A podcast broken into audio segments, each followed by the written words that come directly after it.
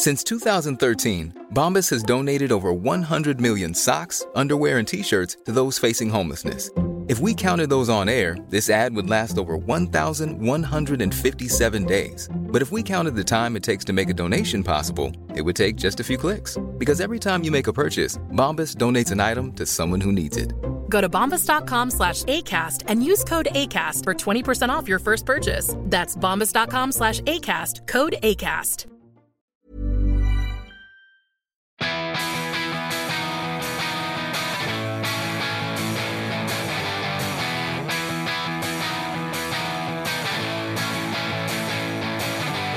This is the We Are Going Up podcast. We've got the Football League covered. Hello and welcome to episode 162 of We Are Going Up. I'm Mark Crossley, live, you like this DC, and a little change to uh, previous weeks from Salford Quays in a broom cupboard. Oh, uh, get ironically. you. I know. And live from London in your broom cupboard um, is David Cameron Walker. Hello. Um, we should have a battle of the broom cupboards, if possible, at some point. Mine doesn't have broken aircon, though, so I think mine might be a little bit better. Um, I don't know what it actually to- means, a battle of the broom cupboards, but I'm not having one. Why not? Why not? Um, welcome to a special edition of We Are Going Up, celebrating uh, the cult heroes of the Football League. Those players that, as a fan, you. Um, I was going to say idolise. Yeah, you do idolise. Maybe not for necessarily the right reasons, but they stick with you no matter how good slash bad they are. Do you think that's a, a nice way of, of, of selling what we've got coming up? Well, I would I would say it's it's the players that you loved above all others for whatever reason that may be. It's the players that when you think of the great times that you've had supporting your team and the low times even, they're the player that you think of first. Absolutely. Now, all that to come, and uh, some good guests, loads of fans as well. We'll read some tweets out. Uh, thank you to everyone who got in touch. But first, it would be remiss of us not to mention that after a couple of quiet weeks, the one week we, we, we actually decide to do this, it all kicks off, doesn't it? Yeah. In the Football League. Uh, managerial changes, uh, four of them to briefly mention. And if my screen scrolls down, I can. There we go. Uh, Brentford. The experiment with Marcus uh, Dijkhuizen that ended. Yep. That's over before it's even started. Yeah. Did you see his tweets about that? 'Cause he's on no, Twitter. I don't. I don't follow and him. um, he, he sort of he talked to the press and, and, and commented on it pretty swiftly after it happened and he basically said that he was obviously very disappointed and it was kind of really swiftly dealt with he had like a minute he literally got taken in one minute conversation i don't know whether he was speaking exactly literally or not i'm sure it was a little bit longer than, an, than a minute but obviously it was very short swift execution if you like which obviously he's disappointed with um, and it's it's a surprise in some respects. Obviously, they've had a bad start, certainly compared to last season. But you would think that for a club and for a chairman that puts so much emphasis on statistics and believing in the numbers, you wouldn't necessarily think they'd pull the trigger so quickly if, if they believed in their man and their methods. And you wouldn't, I wouldn't have expected them to, to doubt themselves so quickly. Or maybe they've seen something that isn't really really isn't working and they've decided to do it. But I'm surprised that they've gone so early with this one because they've had a lot of injuries. Brentford, you know, it's not been good results, but they had key players, key signings that they that they made in the summer injured for, for long periods. So. That hasn't helped them, uh, and they've given Lee Carsley Lee the job yeah. immediately Get to the end, in, of, right to the end of the season. Yeah, yeah, I'd love to see that partnership. Talk about two cult heroes there. But um, you know, it's it's not like we're in March and you can give No. a manager the job to the end of the season to tie you over. You, you're still right at the start of the season. So to give him to put the faith in Lee Carsley, it, it might be a good thing to stabilise the club. But it's uh, somewhat surprising that they're not considering their options. Indeed. Now, uh, we're not going to sort of go into detail on each of these sackings uh, because we're going to concentrate on the cult heroes. But Steve Evans has gone. Hmm. Um, Steve Evans has to decide what Steve Evans does next, I believe was Yeah. his exact quote. He's gone from Rotherham. Uh, Fleetwood, really surprised by this. Graham Alexander Hmm. uh, has left. I think they lost three games in a row, but they were excellent when I saw them earlier this season. Uh, he's gone from, uh, from Highbury. And, uh, I mean, who would have seen this one coming, DC? Uh, Terry Butcher, gone from Newport County already. I should have placed a significant amount of money on that happening. 1st of October, he's out the door. So that's what's been going on. Wolves Yeah. are up for sale. I think that might be it for Terry Yeah. now. To be I honest think with so. you, yeah. Back to Inverness, maybe. Uh, Wolves have been put up for sale. Have. Uh, that's happened, and they went and won 3 0 at Fulham uh, straight away after that. And I've got to squeeze this in there while I can. Bury have you seen the table in League One recently? I have, mate. Flying high, five straight wins, 16, count them, 16 games unbeaten away from home, uh, going back to January. Amazing. And you, um, you turned your nose up at me pre-season when I tipped you to be uh, one of my promotion contenders. I did. Look what's happening. And Burton up there with you as well. Yeah, Burton are flying top of the table.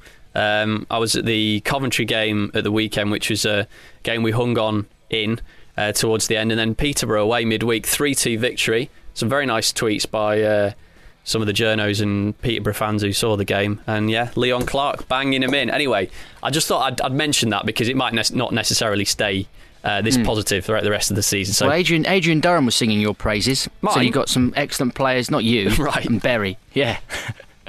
um, well, I'm sure he thinks you're a fine broadcaster. Um, but he, he was he was praising Bury for the football they played. wasn't too happy with the referee. No, he from, uh, wasn't. from Tuesday night, was he? He wasn't at all. Um, something else. I've got something for you. oh, go on. Um, Any other business to start? this this news doesn't exactly compare to the, the, the previous stories that we've discussed there, but it just caught my eye earlier, and I thought it was a bit odd. The at Football League, the official Football League Twitter account, Yes. it tweeted uh, what time? Um, yesterday? No, no, today. Forty minutes ago, seven p.m. today. Offer up to fifty percent off designer menswear on Paul Kes- Paul Cos- Uh, what? Costello man.co.uk in their mid-season sale, including ties, shirts, and suits. It just.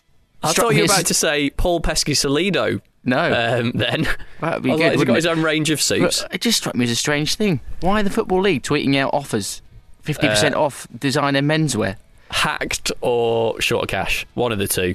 Very strange. I would suggest maybe the latter. Maybe the latter. That said, if there's any products you'd like us to plug on the We Are Going Up Twitter, please Yeah. do get in touch at Wagyu Podcast and we'll do just that. Right then. So, coming up over the course of this podcast, we are going to hear from uh, various fans. We asked you last week to get in touch with your club's cult heroes. Thank you to everyone who has got in touch. So, clubs such as Bristol City, Bradford, Leeds, Nottingham Forest, Yeovil, Bury as well. There's more, uh, all on the way. Millwall. Don't forget Millwall. Never forget about Millwall. Um, but we're going to start with, first of all, a man who made 313 appearances over six years for the Tractor Boys in East Anglia.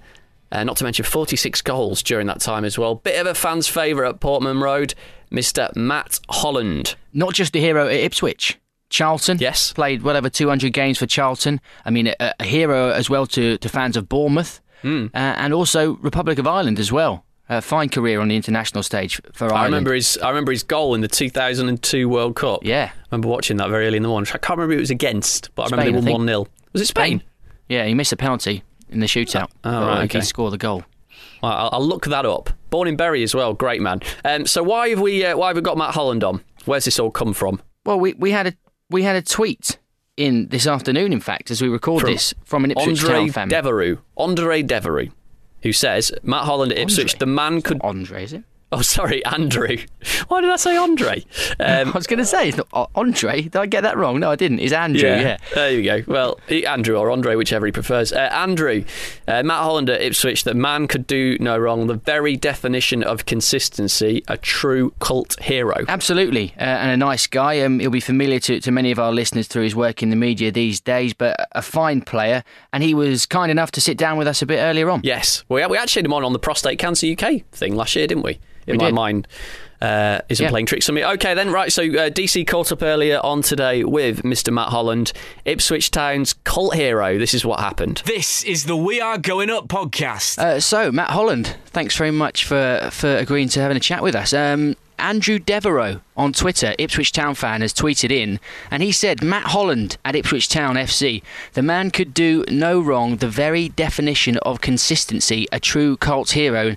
And when you're talking about cult heroes, it's quite it's kind of a subjective sort of term. For some people, it may be a maverick sort of striker. For some, it might I don't know, it might be a crazy sort of goalkeeper that's, that's at a club for 20 years or so. But also, and this is where I think you fit into the category, it's for players that are always there, always consistent in the heart of the action and the central midfield as you were. And I think from your time from from uh, Bournemouth through to when you were at Charlton, there's about ten seasons where you you pretty much didn't miss a game ever. Well, I didn't miss many, no, that's for sure. I think it was something like six years uh, without missing a league game uh, after leaving uh, the last season at Bournemouth, I think, and, and the first five years at, at, Ipswich. I didn't actually miss a league game. Uh, the, the only time I did was actually when I was on international duty. Uh, that we only had two players called up for international duty, so that meant the game at Gillingham was was um, went ahead, and I I ended up missing that game. So that was a bit of a disappointment, if I'm honest.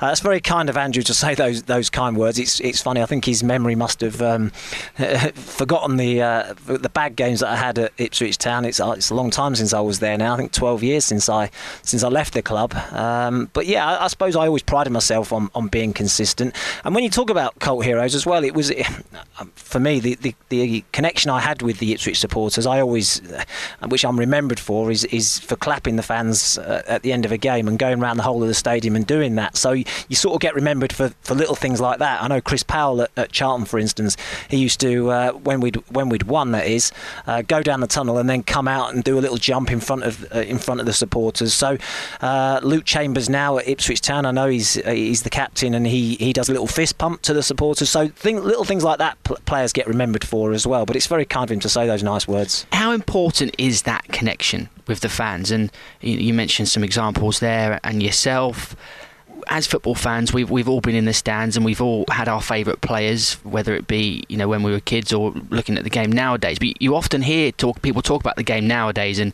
commenting on some of the players, particularly when you get towards the, the, the higher echelons of the game, that perhaps there isn't that appreciation from the players to what it means to be a player for that club and represent those fans.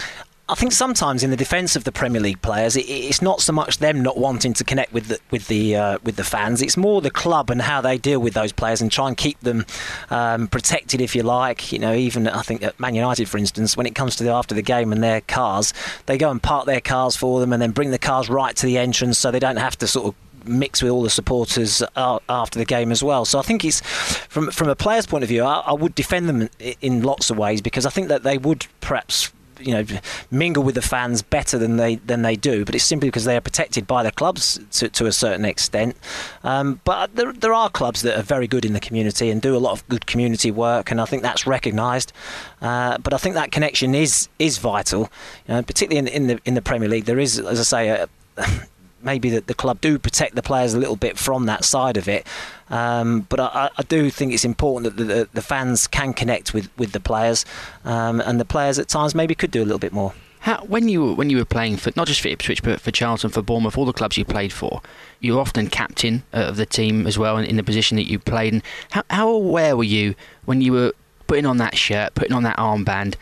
Of how much it meant to, to represent those clubs and how much it meant to represent the fans when you when particularly when you were playing you're out there in the middle did you shut it all out or are you really connecting with the fans as you're playing if you like well, it's difficult, I suppose. When you cross that white line, the only thing on your mind and the only thought is to try and get three points, no matter how how it comes. You, it's trying to win the match. So, so uh, in terms of, of then thinking about the supporters, maybe not. But you know, I'm a supporter. I'm a football fan, and I and I know what it's like watching a team and, and thinking, you know, could they do a bit more, and, and, and perhaps could he have gone that extra yard? And and so, uh, you know, I always pride myself on giving 100%. You, you know, you don't always play well, and you you have poor performances, and things don't go well for you in a match day. But I always felt that I gave 100%, and I think that supporters do forgive an awful lot if they see someone doing that. He had some great times at Ipswich, you know, the, the promotion to the Premier League, the playoff win at Wembley, getting into Europe. But if you could pinpoint maybe specific games, probably will be that player final. But what were your, your real highlights of your of your time at Ipswich? Maybe there are some that we wouldn't we wouldn't necessarily think of. Crikey, I, I, I, mean, I had some fabulous times there. Six, six, years, and, and from the moment I arrived to the moment I left, I, you know, I can't I can't speak highly enough of the of the football club. Even now, I'm I'm only sort of 20 minutes away from it, which I'd love to get down to Portman Road far more often than I do, but it, unfortunately, work doesn't permit me to get there too often. Um, but I love what you know, I, lo- I love the football club and, and love going to watch them whenever I, I possibly can. Um, God, blimey, I, I was supporters player of the year twice, so that stands out for me. Uh, the, the playoff final, of course, is is one that everyone will always remember. European adventure was great. Getting into the UEFA Cup and, and you know playing against Inter Milan was was unbelievable. Alun Armstrong header uh, at Portman Road saw us beat them um, one 0 which was a fantastic result. Didn't quite go to plan in the San Siro, but but the, the ten thousand, I think it was maybe twelve thousand Ipswich fans. Uh, it was almost double the, uh, um, half the attendance there that, that night of Ipswich supporters. that will always um, I, I, will always always remember. So there's been some amazing times, and and um, it's difficult to pinpoint you know exactly which which one stands out the most, but but certainly the playoff final and the European adventure, I think most people will, will remember fondly. And your your time at Charlton, now you would have played with with a man who I think was, as I'm sure you'll agree, a very different player to yourself, but certainly uh, epitomises the term cult hero, and that's Paolo Di Canio. Yeah. What was it like to, to play with him uh, and also to train with him and just to be around him? It was an education, if I'm honest. You know, a lot of people won't think this, but it, there was nobody trained harder than Paolo Di Canio. He was the first one in the training ground. He was in the gym uh, before training. He uh, he was the last one off the training field. Then he was back in the gym after that. I thought he was a brilliant example to younger players. You know, he was 35 years of age when he when he joined Charlton, 34, 35, and he was always towards the front of the running. He was always desperate to be the very best he could be, whether it was, whether it was the running, whether it was was the five aside, whether it was an 11 aside, whatever it might be, he always wanted to win. Uh, and I think that for someone who'd been there seen it, done it, to still be doing that at 34, 35 was a brilliant example to, to some of the younger players. Yes, he could be mad, and he could he could have his moments where you think, "Crikey, what, what's the matter with you today?" If, if a decision goes against him in the five aside, it's like the end of the world. Um, but I couldn't speak highly enough of the work rate that he put in on a daily basis to, to be the very best he could be. When you when you're playing with a with a player of, of Canio's sort of ability, is it at all at times frustrating in terms of you know how good he can be and, and they can win matches for you in, in a split second with a piece of genius, but you know also times when he might just do a bit too much, or you know, or, or, is it you know you accept that he's the best player? We've got to give him the ball all the time. It can be frustrating, yeah. I I, I would say, um, but I think as a as a player, you, certainly the type of player that I was. I recognised that you need a balance in your side and, and in your squad. You, know, you can't all be the same player. You, you can't have just 11 workhorses. You can't just have 11 flair players. You've got to have that balance. And when you've got someone like him, you always felt that you could win a game. You know, you, your defence and, and your holding midfield players, they can hold out and you can be solid defensively and and um, and and you know keep a clean sheet but you still got to score at the other end. So you need people who can do something different, who are mavericks, who, who will try different things. And he was one of those. And and more often than not, he did he did come up with a moment of magic that you know provided a goal, scored a goal. Uh, and so I think as a player. You accept him for what he is and, and realise that actually, no, it's not through lack of effort. He's certainly working, um, and things might not always go his way, but he could win you a game. And, and I think you do need that balance in your side. And uh, just finally, going back even further than your than your playing career, when you were growing up as a fan of football, uh, hoping to be an aspiring young pro one day, who who were the who were the people, who were the cult heroes that you really idolised when you were a young man? Yeah, I, I guess I, I, was a, I was a Man United fan. I grew up. I was born in Bury, and um, I was not you know not too far away from Old Trafford, so I used to go and watch them quite a bit. Uh, so at that time, um, I, I, guess they signed Brian Robson, I think, in 1981, and he was the player that I always, uh, you know, looked up to and aspired to, and, and you know, try and model a game. I'm not saying I was anywhere near as good as Brian Robson, but that box-to-box midfielder, someone who would be willing to put a tackle in.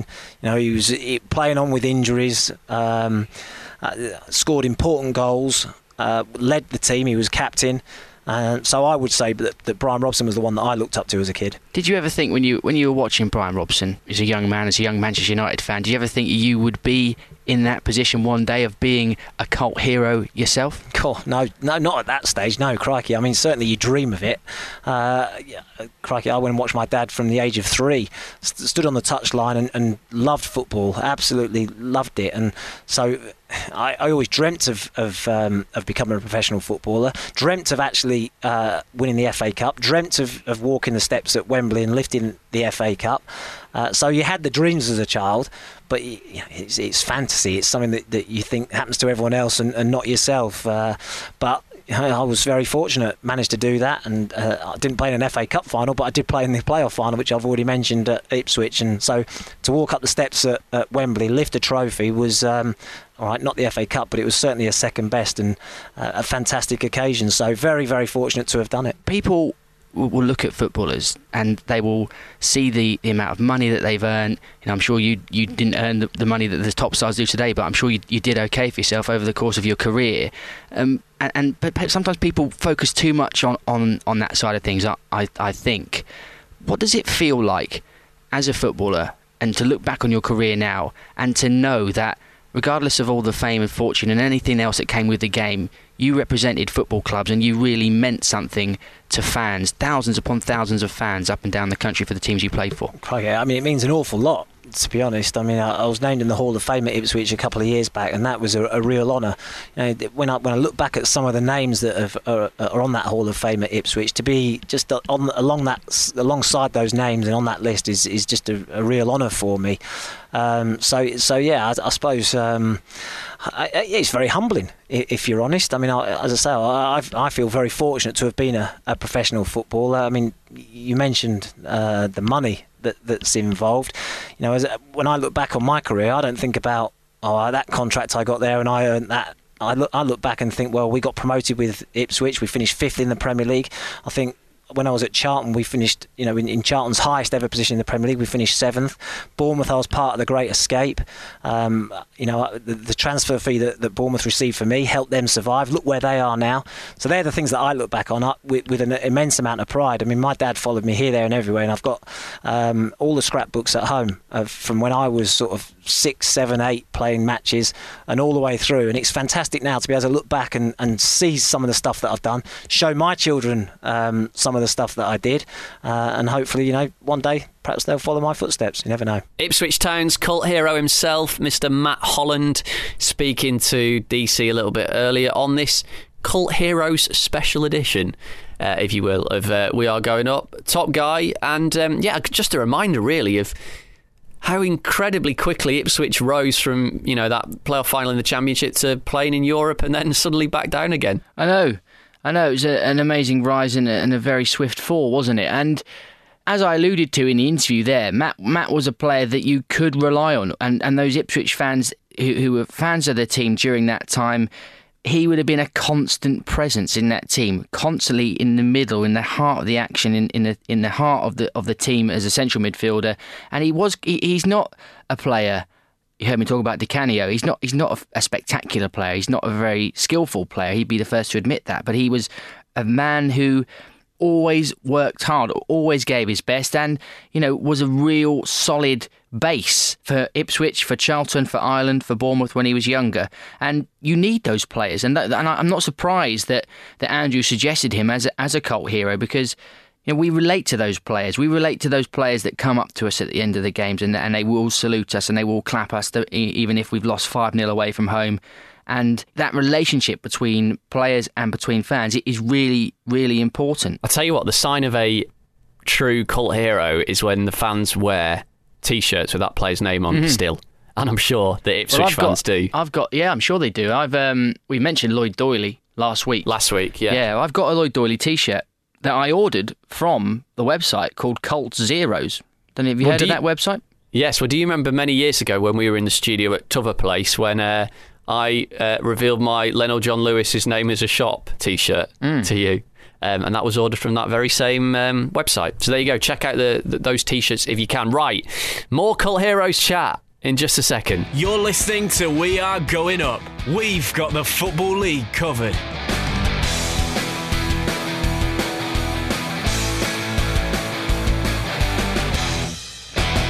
So you are listening to We Are Going Up's Cult Hero Special. Uh, Matt Holland speaking to us a little bit earlier, and another man we are going to catch up with, but we can't actually do it on this show, unfortunately, because of timings, is a Bristol City legend, a man who had two spells at the club, uh, over, around about 400 appearances, 50, 60 goals, and now he cleans the kits, Mr. Scott Murray, DC, who was suggested by various people. Yeah, uh, I know the exiled Robin was one of the guys that suggested it. A few other Bristol City fans as well, and as we'll hear, uh, Sean Thorne, who's been on the pod a number of times talking about Bristol City, he actually suggested him as well and was recorded a, a bit for us. And I've heard Sean talk about Scott Murray on a number of occasions, and from the tweets we got as well, he very much seems to be somebody that the Bristol City fans hold in really high regard. He's still at the club there, and I think there there are a number, and I'll talk about someone else similar to this later on. I think the the, the, the multiple spells at a club is, the, is another hall, hallmark of a of a cult hero.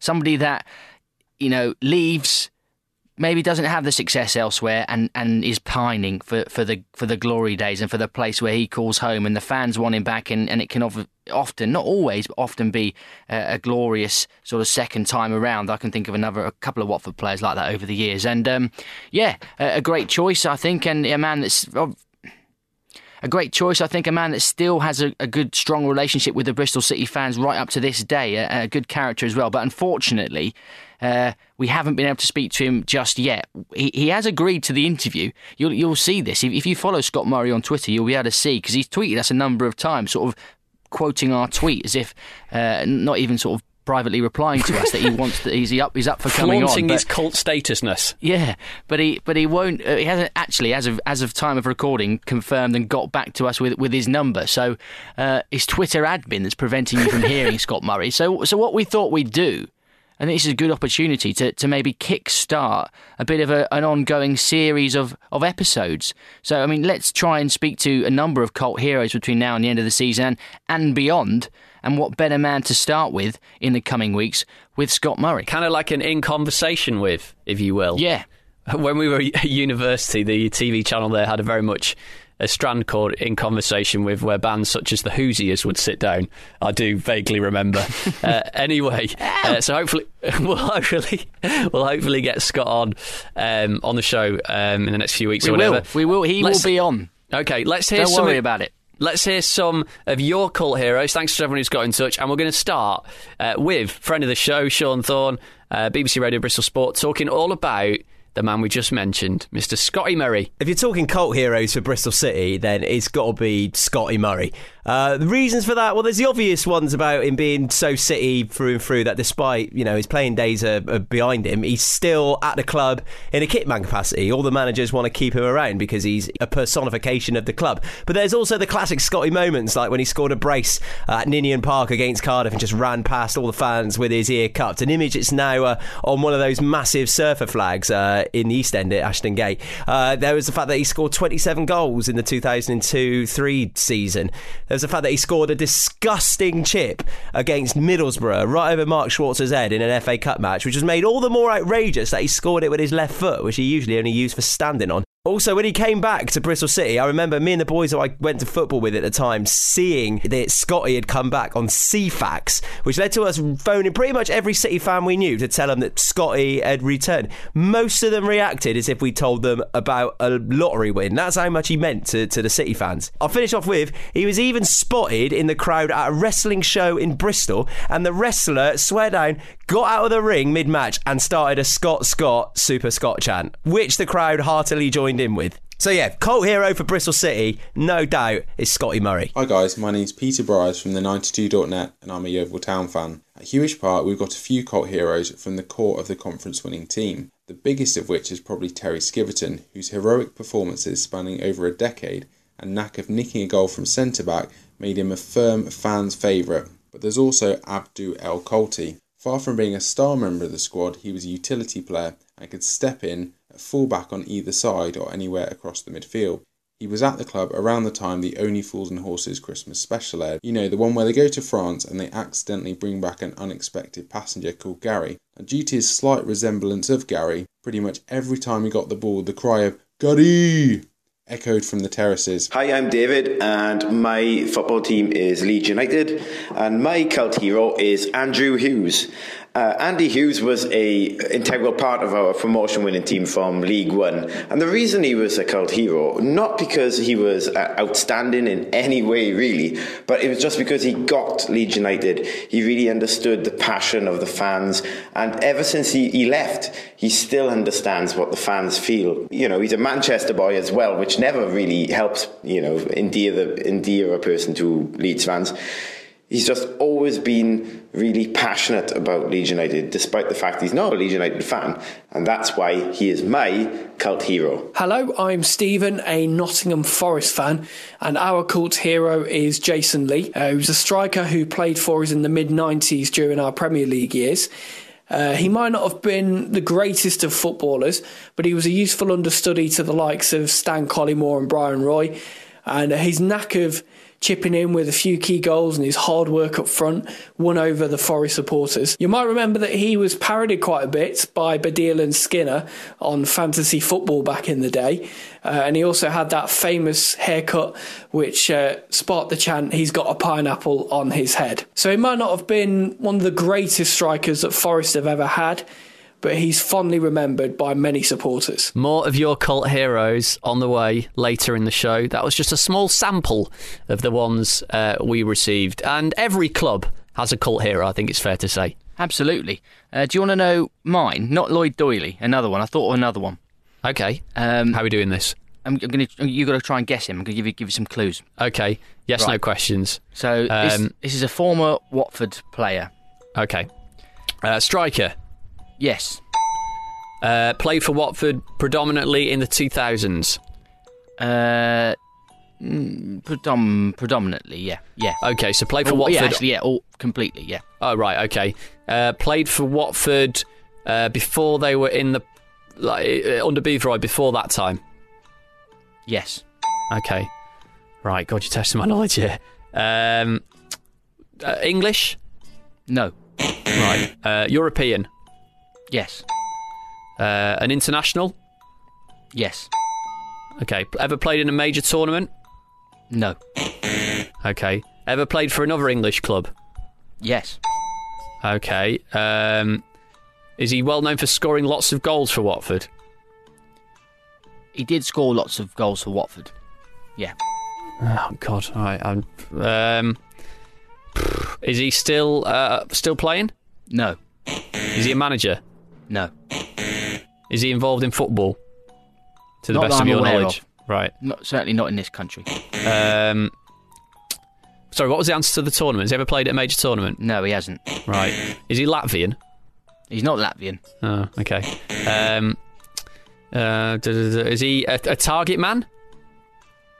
Yeah. Yeah. Yeah. Very I'm trying to. I, I honestly, my my, I'm not very. You know, Watford's not my team, so to ask me for early noughties Watford strikers who are not English is, is quite a tough task. You Uh, definitely can you, know him. Can you give me a clue? him. Can you give me a clue? Uh, well, he played for three other clubs Right, uh, in in England, all of whom are currently in the Championship. right. Okay. Um, But Watford were his first club in England. d- has he played in the Premier League? He has played in the Premier League. Okay. He um, also he also adheres to the aforementioned two spell rule of a cult hero. He had two spells at Watford. Oh dear. Um, uh, did he play for Leeds? He did not play for Leeds. Uh, play for? Has he played for another? Well, uh, has he played for a, a London team? He has played for another London team. Actually, played for two other London teams. Okay. Um, has he played for Spurs? No, Chelsea? no, downsize your expectations. a little bit. Wimbledon? no, Okay. Charlton? no, QPR? yes. Right. He's played for QPR. I bet loads of people have got this. Listen to this already. yeah, I haven't got a clue here. I've, I've no idea, mate. So Watford. I'm going two down a blind You've alley got. QPR, another London team in the Premier League. Um, Actually, there's another. There's another. There's, four. West four Ham? Team, there's four teams he's actually played for, who, all, who in, all of whom are in the Championship. I just remembered. Uh, not West Ham. No. I'm, I've no idea, mate. You got right, the other me. clubs. I'll, I'll tell you the other clubs. See if you can Yeah. get it. So, also play for Fulham. Right. Also play for Bolton. Right. Also played for Cardiff. Cardiff. Striker, brilliant in the air. Very much the short version of Rudy Gestede at the moment. He's br- absolutely brilliant in the air. Heidar Helguson. Right. Hyde Helguson. Okay. Would you ever? Would, would, you ever have got him? No, no, never. He he is my. I was thinking about this in the week, and Lloyd Doyley is one of my favourite players of all time. But but Helguson for me does epitomise that cult hero status because he isn't a superstar. He's not scored loads and loads and loads of goals for the teams he's played for. I think we're the only club that he scored 20 goals for in a season, and that was only one season that he was with us. But he, he scored goals wherever he's been at a decent enough level, and, and, and he's, as I said, the best player I've ever seen in the air. He's not the tallest man. I don't even think he was necessarily over six foot, but he was superb at leaping and fearless, utterly fearless. And there's a moment that, that will live long in the memory of all Watford fans when they think of Helguson. And, it, and it's not to do with something that he did on the pitch. It was after he scored a goal. I think this was in the season after we were relegated from the Premier League under Graham Taylor. And he went to celebrate with the fans and he went to jump over the barriers. And we had like the wooden barriers back then that were kind of like a sort of pyramid, sort of triangle sort of structure if you can imagine what, what I mean. And he and he sort of stood, he jumped up on the on the on the advertising hoarding and sort of balancing on on the point of this triangular structure, and it fell. It fell backwards, and with it, he went clattering down onto the floor, flat on his back, head hit the floor, uh, and got Ouch. up got got up, carried on playing as if as if nothing had happened. Uh, and I remember seeing him play as well against Chelsea in the FA Cup. Either th- I think it was the third round, uh, and it was at Vicarage Road. And we drew 2 2. He actually scored a goal early on that wasn't over the line, but was given, much to my joy and all the other Watford fans. But I think it was Marcel Desailly and John Terry were the two centre backs. Certainly, Desailly, I remember being taught a lesson. I mean, this is one of the world's great central defenders, a man that's won everything you could wish to win in the game. And Helguson, a championship player at the time, he absolutely dominated him, won every ball in the air, muscled him out of the out of the picture every time they came up up against each other, and it was a fantastic performance. He was a man that wasn't skillful. He's a man that wasn't quick, but he was a man that left everything out there on the pitch, and we adored him. We absolutely adored him, and you know he's certainly up there in my sort of top two or three favourite players of all time in a Watford shirt, and undoubtedly he, he is a cult hero. I might put some like soaring instrumental music under that. That was very much like. I'll an- be interested to hear what people, fans of, of QPR, of, of Cardiff, of Bolton, of, of Fulham. I think QPR and Cardiff probably the other two clubs that would hold him in highest esteem because even even recently when QPR were in the Premier League when they came up under Warnock, he still scored goals and he still held his own when he was well into his thirties then. So uh, he, he's a well he's a well loved player by more than just Watford fans, I think. You're listening to an ode to Heidar Helguson on the We Are Going Up podcast. Would you like some more from listeners? Um, This is from Matty, he's a Morecambe fan. May I suggest Kevin Ellison for your cult hero show, the biggest wind up merchant in the Football League? And that's an interesting point because cult heroes, by their nature, are players who are loved by their own fans and, and who will be remembered long in the memories of the clubs they played for. But they're also quite often, and Kevin Ellison's a great example, remembered by other fans, but for the wrong reasons. Yes. Players that you hate to come up against because they wind you up. But when he's on your team, and I imagine Kevin Ellison would be very much like this for the Morecambe fans, you know, they love him. But other teams, you know, he's, he'll foul them, he'll get last minute goals, score goals out of nowhere. And I mean, Robbie Savage has got to be someone like this as well. a despised player for so many reasons by so many people. But I'm sure. I'm is sure, he a cult hero, Savage? Is he I think I don't- maybe. I don't know. It'd be interesting to hear fans of Leicester City. He's not much. He's not very cult anymore because he's, anymore, he's so he's omnipresent. No, do you, you know what I mean, Um, though? And there, there are countless yeah, yeah, players yeah. like that down down the years, you know. And the thing about um, Ellison as well, he's the kind of guy who would, if he missed a chance and your fans gave him some- stick, he'd have a word with the fans behind the goal, or he'd offer a little bit of Mm. Yeah. uh, sarcastic applause, and that'd get everyone riled up. And then when he scored, he'd run over and he'd cop his ear to the fans. Mm. He, that is the kind of character we're talking about here. But I do think with players like him, you know, he's an excellent player as well. Which I mean, some of these cult heroes are, are, are going to be cult heroes because they were useless or they played five minutes, like the old Ali Dia or Ali Dye or whatever at Southampton. But there are players like Ellison who are cult because, against all the odds, given their physique or their age or whatever, their ability on the deck, they they can still hack it. Akinfenwa. Yes. Akin Fen was a, a great example. Uh, yeah, and he uh, obviously now Twitter and everything has helped him build his cult status. Yeah. in many ways, he now asks. He, he's now very much asking people to tweet him goal celebrations before games and stuff, uh, which is great. Uh, Mark Cosgrove, uh, Leeds cult hero in recent time was Andy Hughes. Uh, what else have we got here? Danny. Danny the Basildon Blue, Adam Barrett, Southend fan and legend. Always helps when they're a fan of your club as well. Yeah. That always goes down well. Uh, James says, always got a soft spot for Martin O'Connor at Birmingham. He was a warrior. Uh, the other end of the scale, Christophe Dugarry's goals kept us up. And a couple of uh, older ones here, which I did enjoy because these are players I haven't heard of before, and I had to Google image search these players. Gary Briggs for Blackpool back in the 80s. No.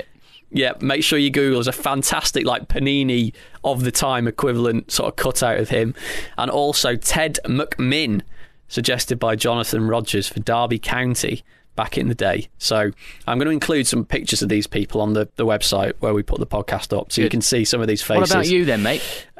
Who Well- would you choose? Uh, we're going to play in a second a clip of uh, a Bury fan. I think it's Rich uh, mentioning John Paskin, who was a player that played for Bury very briefly in the mid 90s. One I remember was Laurent D'Jaffo. Now, I'm going to do some research on this guy. He was a very much an enigmatic French striker. With, well, you could also have Bhaichung Bhutia, the first Indian ever to play in, in British football at Bury. Um, if, if, if, if Bhaichung Bhutia was joining Bury now in 2015, think of all the Facebook fans and the, Yeah. the Twitter followers he'd bring with him. It wasn't quite the same back in 2001. He was just an average central midfielder, as it happened. Laurent D'Jaffo played in the late 90s. Here he is. He's a retired Beninese footballer. Uh, Jaffo, born in France, moved to Africa at two years old. Let's have a look at some of the teams he played for.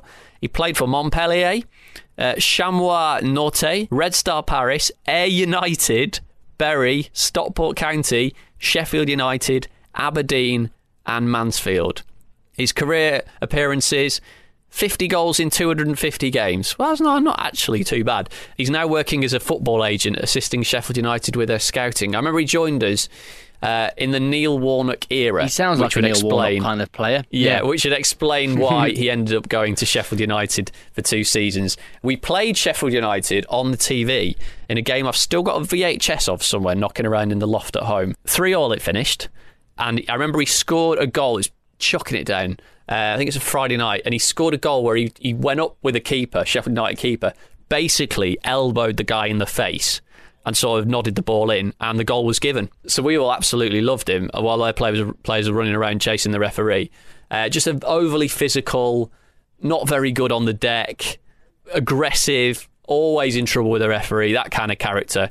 On your team, I wouldn't say you loved him, but you've certainly made things interesting. So that would be one of mine. But we've got loads to get through. Would you like to hear some more? Yes, please. Let's hear some more. We're going to start this time with is this Dom or Tom? It's Dom, isn't it? Dom, yeah, it's Dom. Dom from uh, Bantam's Banter. Uh, if you're a long time listener of the show, you'll remember during Bradford's epic FA Cup, no, sorry, League Cup run of a few years ago when you ended up going to Wembley to watch the final. Uh, Mm. We had bro- about 14 cult heroes that season. they did. Um, we got Dom on quite a few times during the season to uh, document that campaign. All that's still on the website. Um, we also had him on. Was it last season? We've had him on a few times anyway, and he presents the extremely popular Bantam's Banter podcast. And um, yeah, he gave us his Bradford City cult hero. Stuart McCall is a cult hero at Bradford City because he's a local lad come good. One of the most iconic, if not the most iconic player to ever wear the claret and amber. He came through the ranks in the 1980s, becoming a star player during the 84 85 league winning season. Sadly, that season was marred by the devastating fire. In the aftermath that followed, Stuart McCall became a prominent figure, visiting hospitals, attending fans' funerals. He was still a very young player. McCall left for Everton, then on to Rangers, becoming an icon north of the border too. He returned to the Bantams in 1998 and captained the team to promotion to the Premier League. A true leader who would carry the team through a tough game if he had to. He left the club only to return as manager. That didn't go so well for him, but we forgive him. He's one of our own, a fan's favourite, and a real legend down at Valley Parade. He supports Leeds United though, so don't tell anyone that bit. My name's Richard Beattie, I'm a Bury fan, and my cult hero goes back to the mid 90s. Um, a striker called John Paskin, who was a South African centre forward who played a, a fairly key part in our double promotion under Stan Ternent. Uh, he didn't hang around long, didn't really make that many starts, but um, he had a real impact on on that uh, on that successful side. Hi, my name is Joe Amphlett and I'm a Millwall fan. And my cult hero is Millwall's all time record goal scorer and current manager, Neil Bomber Harris. Now, it might be a cliche to some, but Neil is one of the few players I've seen play at the Den that actually understands the club and its supporters. He knows how passionate we are and he always matched our passion with his performances on the pitch. But there's one reason why Harris is not just my cult hero, but I think every Millwall fan's cult hero, and that's his ability to never lay down and die. Because Neil has had many setbacks in his career. In 2001, he was diagnosed with cancer, and a year later, he was given the all clear. And I remember his comeback goal against Watford so vividly the absolute joy of being back on that pitch and doing what he did best. And he showed that in his celebration. Now, he's had many doubters in his career, Dennis Wise amongst them. He forced him out of the den, but thankfully, he came back to the club for a second stint where he eventually took over from Teddy Sheringham as our all time top goal scorer. But even on his return, he was met with more obstacles. Kenny Jackett told him he wasn't in his plans. And I actually remember speaking to Neil at the time and when he'd been left out of the squad and how hurt he was, and, but how determined he was to get back in as well. And he did, and he changed Jackett's mind and led us to two playoff finals. Of course, we lost one, but thankfully winning the second. And of course, Neil is now our manager and he has no money and not much experience. And I truly hope that his legendary status isn't diminished. But somehow in the back of my mind, I know it will be as big a success off the pitch as he was on it. And that is why Neil Harris is my cult hero. Thank you very much to everyone who's got in touch um, with the show this week with your cult heroes. You can still tweet us, by the way, at Waggy Podcast. And we'll retweet some of those if they come in this week. Your club's cult hero, please. Now, right at the start of that little montage, you heard from Dom Newton Collins from Bantam's Band talking about Stuart McCall. Do you remember when Bradford got promoted to the Mm. Premier League? I know where you're going with this. I under- certainly do. Was it under Paul Jewell? Um, Yeah. Yeah, Yeah, when they got promoted. And he very much got on top of his a car in the car park. I can't remember if it was in the. I think they got promoted in an afternoon. I think they were playing Hull away, if I remember rightly. I might be wrong. Anyway, Hmm. I'm not sure if it's the same day or the next day. Basically, bit of a celebration back in the car park at Valley Parade, all the fans there. He gets on the top of one of these cars to do a little dance, uh, parked up in the car park, and he's got a can of something in his hand, some horrific lager, and very much uh, stacks it. Oh, And- and, stacks it doesn't even begin to do it justice. No. It is an absolutely superb, and and of course his can of of, of lager very much remains Oh, intact yeah. throughout the whole process. I think um, it's actually been gift this. Oh, Uh, it if you're very tech, tech savvy, if you search it, it's on YouTube. It's definitely on YouTube. And I remember on Soccer AM at the time, um, this was played over and over and over again. So yeah, big credit, uh, big big credit. I suppose big credit to Stuart McCall for that. And of course, he went back and managed the club subsequently. Uh, right, what have you got, DC? I think you very briefly mentioned it before that there there are another sort of strand, if you like, of of these cult hero players can be players that you hold in high affection because of what they could have been, not necessarily what they did. It might be a player that was on loan for five games and was brilliant, but then left, or a player that came for six months and then left under a cloud, or but you saw something in them that made you want more and you longed to see what they could have done if they'd stayed around a bit longer. And I can I can think of a player for Watford and i this is a player that I'm sure hardly anyone will have heard of. He played for Watford in the Premier League in the 99-2000 season under Graham Taylor a Frenchman called Xavier Gravelaine Google him. He played about six games, I think, and, and, he, and he scored a couple of goals, scored uh, two goals and, and a winner at home to Southampton on Boxing Day, which is one of our only victories in that season. We came from behind, and it was a, a great goal and, a great victory at the time.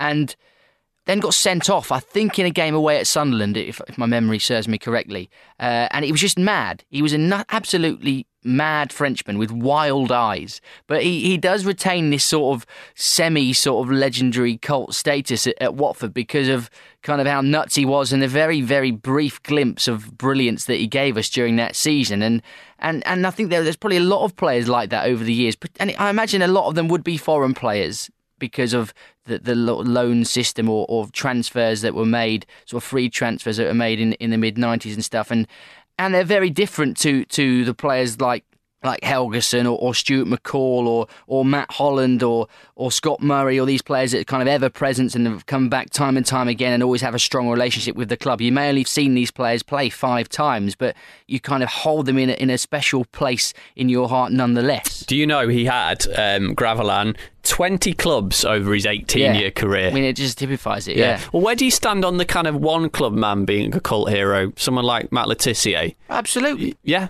I mean, you. I, the, Yeah. the reason I thought that was because you just said because of what they could have been, and obviously with Le Tissier, he was a great player, but you know, a lot of people say he could have been a world beater if he'd moved to a bigger team you know, at his peak in the 90s or whatever, he didn't get enough recognition for England. But that only increases his cult status in many Well, ways. Yeah, well, exactly. Obviously, for Southampton, he.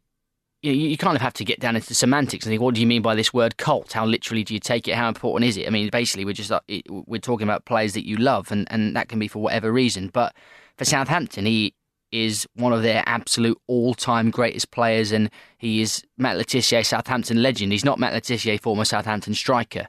You know, that's what it, that's that's what comes underneath him when he's interviewed on TV and on the radio and stuff. But I suppose you, you touch on something interesting there. You you can players can be cult heroes, sort of beyond and outside of their club. I'd sus- I'd suggest that Matt, Matt Le Tissier is very much a cult sort of hero figure to the wider footballing communities, to, to fans of football who grew up in, in the 90s and were watching the, the earlier days of the Premier League. Because he's a player that never really fulfilled his potential at the top level, never progressed to a top club, didn't play for England as much as he should have done, but he was brilliant. I mean, the man scored some absolutely ludicrously good goals. I remember the, the goal he scored against Blackburn. I think it was in the season that Blackburn won the league. Yes, he dribbled when around you like a three Blackburn fan. players. Yeah, yeah. Dribbled around about three players and popped it in the top corner from 30 yards. And I mean, the goal that he scored in the last game at the Dell, it's players that do that sort of thing as well. It's, you know, scoring those important goals at the important moments like that.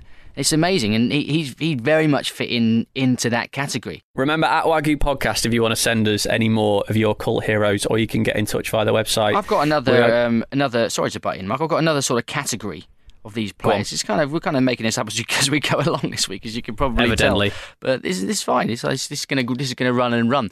Um, I think another sort of wing of the the cult hero Hall of Fame, if you like, should be reserved for the players who stood out not necessarily because of their footballing ability, or, or, or maybe their footballing ability shone through despite them not looking like they should be great players. Basically, people that were fat. right.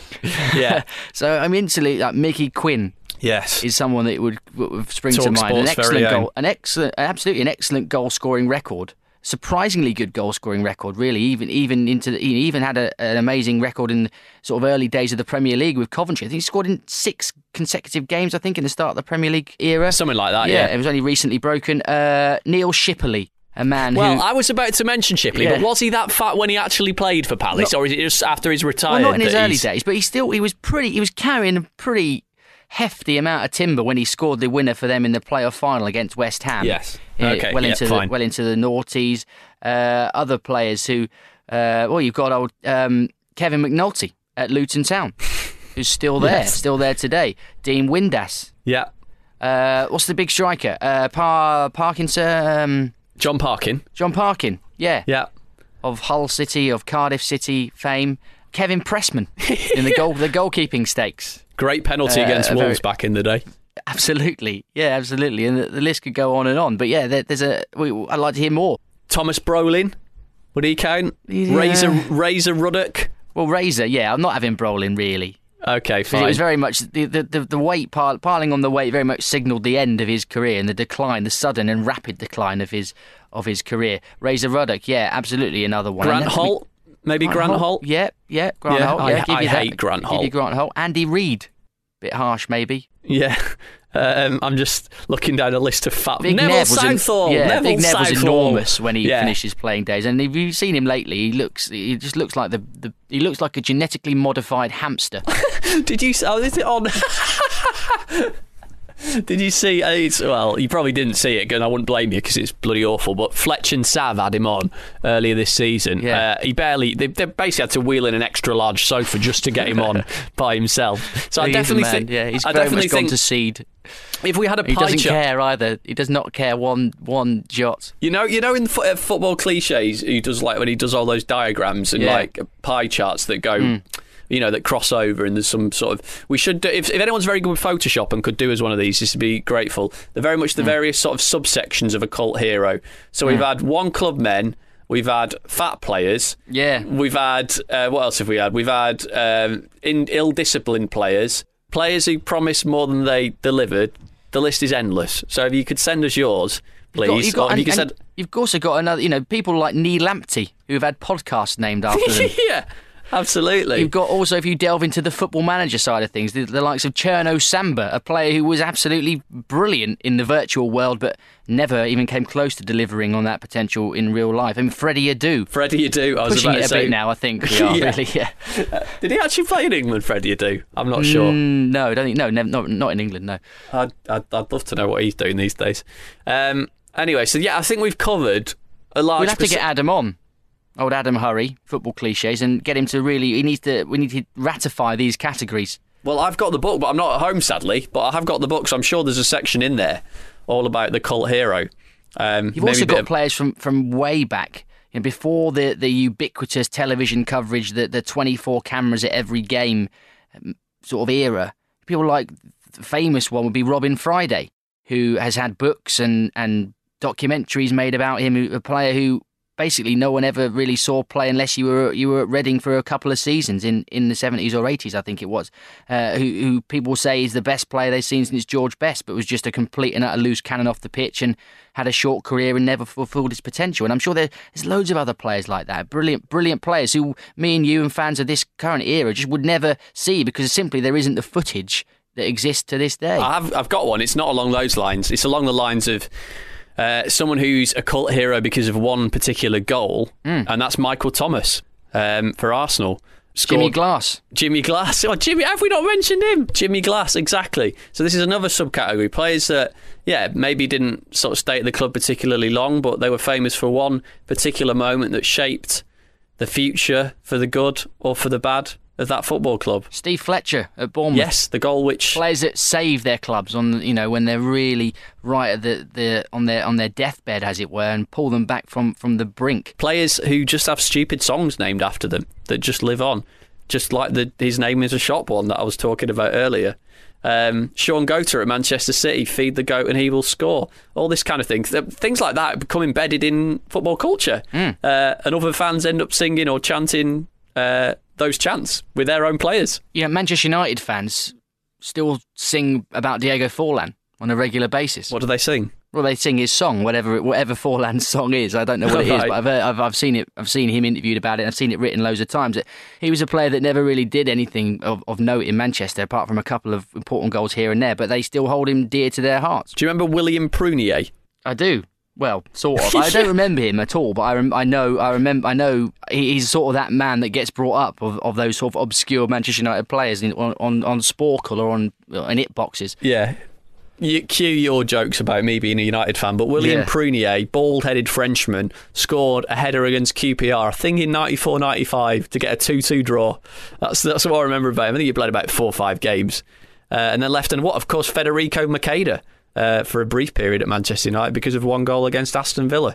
We're in Um, danger of straying far too far away from the football yeah, league sorry. here, Mark, aren't we? Yeah. we have really shifted the goalposts here. Sorry about that. Um, shall we? Shall we wrap it up at that point, perhaps? Unless there's any more uh, sort of uh, cul-de-sacs you want to take us down. No, I think we've been we've been round the whole estate We have. of yeah. cul-de-sacs, drives, crescents, It's, news. it's fair to say that there wasn't a, a, a set structure for this week's podcast. Uh, I remember, But that's ye- fine. Yeah, It that's have- absolutely it have to be a set Absolutely. structure? Years Yeah. ago, I remember years ago when It's total first, podcasting. the first yeah first year we used to do this it used to be like minutely laid out and now we're just uh, rambling sort of aimlessly around but I, I, I'm enjoying it I hope you are too uh, that was um, our cult heroes special and hopefully we'll get more on throughout the season I like the idea of an in conversation with uh, section maybe it's a mini episode idea Keep them coming. Keep suggesting them.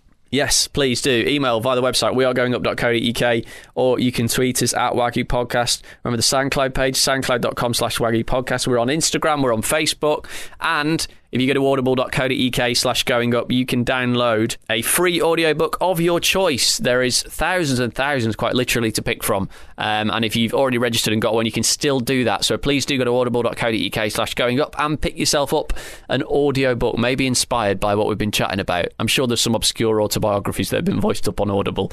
Uh, get on there and uh, take advantage of that offer. So from one broom covered in Salford to one broom covered in London. Cheers, DC. Thank you. Are we going enjoyed it. Yes. Uh, what, what, what's the plan? And with all the, the, sort of goings on in the last week or so, are we, are we going to revert back to more of a normal show next week, or are we going to keep Well- our special theme going? Well, I think, as we've said, this special theme can can run and run and can be an ongoing thing for as long as we want it to be. Uh, but I think we should also dip our toes into the water of the uh, of the current goings on and, and you know check in with people at Newport County, at Fleetwood, at Rotherham, etc., and see what's going on because it's interesting times for those clubs. You know, they're all uh, in different situations, but you know they all need to make appointments and, and try and kickstart their season. So yeah, maybe maybe a slightly more normal in inverted commas, if you like, episode next week, but. Uh, we will be there nonetheless. I we will have an episode for you next week. I don't think Terry Butcher's going to take any of our calls, if I'm brutally honest. No, but Steve Evans might. oh, yeah, I'm sure Steve Evans would. Uh, Yeah. Steve, Steve Evans will take whatever calls Steve Evans likes. So um, that'll be next week. Thanks for listening. This is the We Are Going Up podcast. We've got the Football League covered. Every fan knows the right player in the right position can be a game changer. Put LifeLock between your identity and identity thieves to monitor and alert you to threats you could miss. Plus, with a US-based restoration specialist on your team, you won't have to face drained accounts, fraudulent loans, or other losses from identity theft alone. All backed by the LifeLock Million Dollar Protection Package. Change the game on identity theft. Save up to 25% your first year at LifeLock.com slash aware you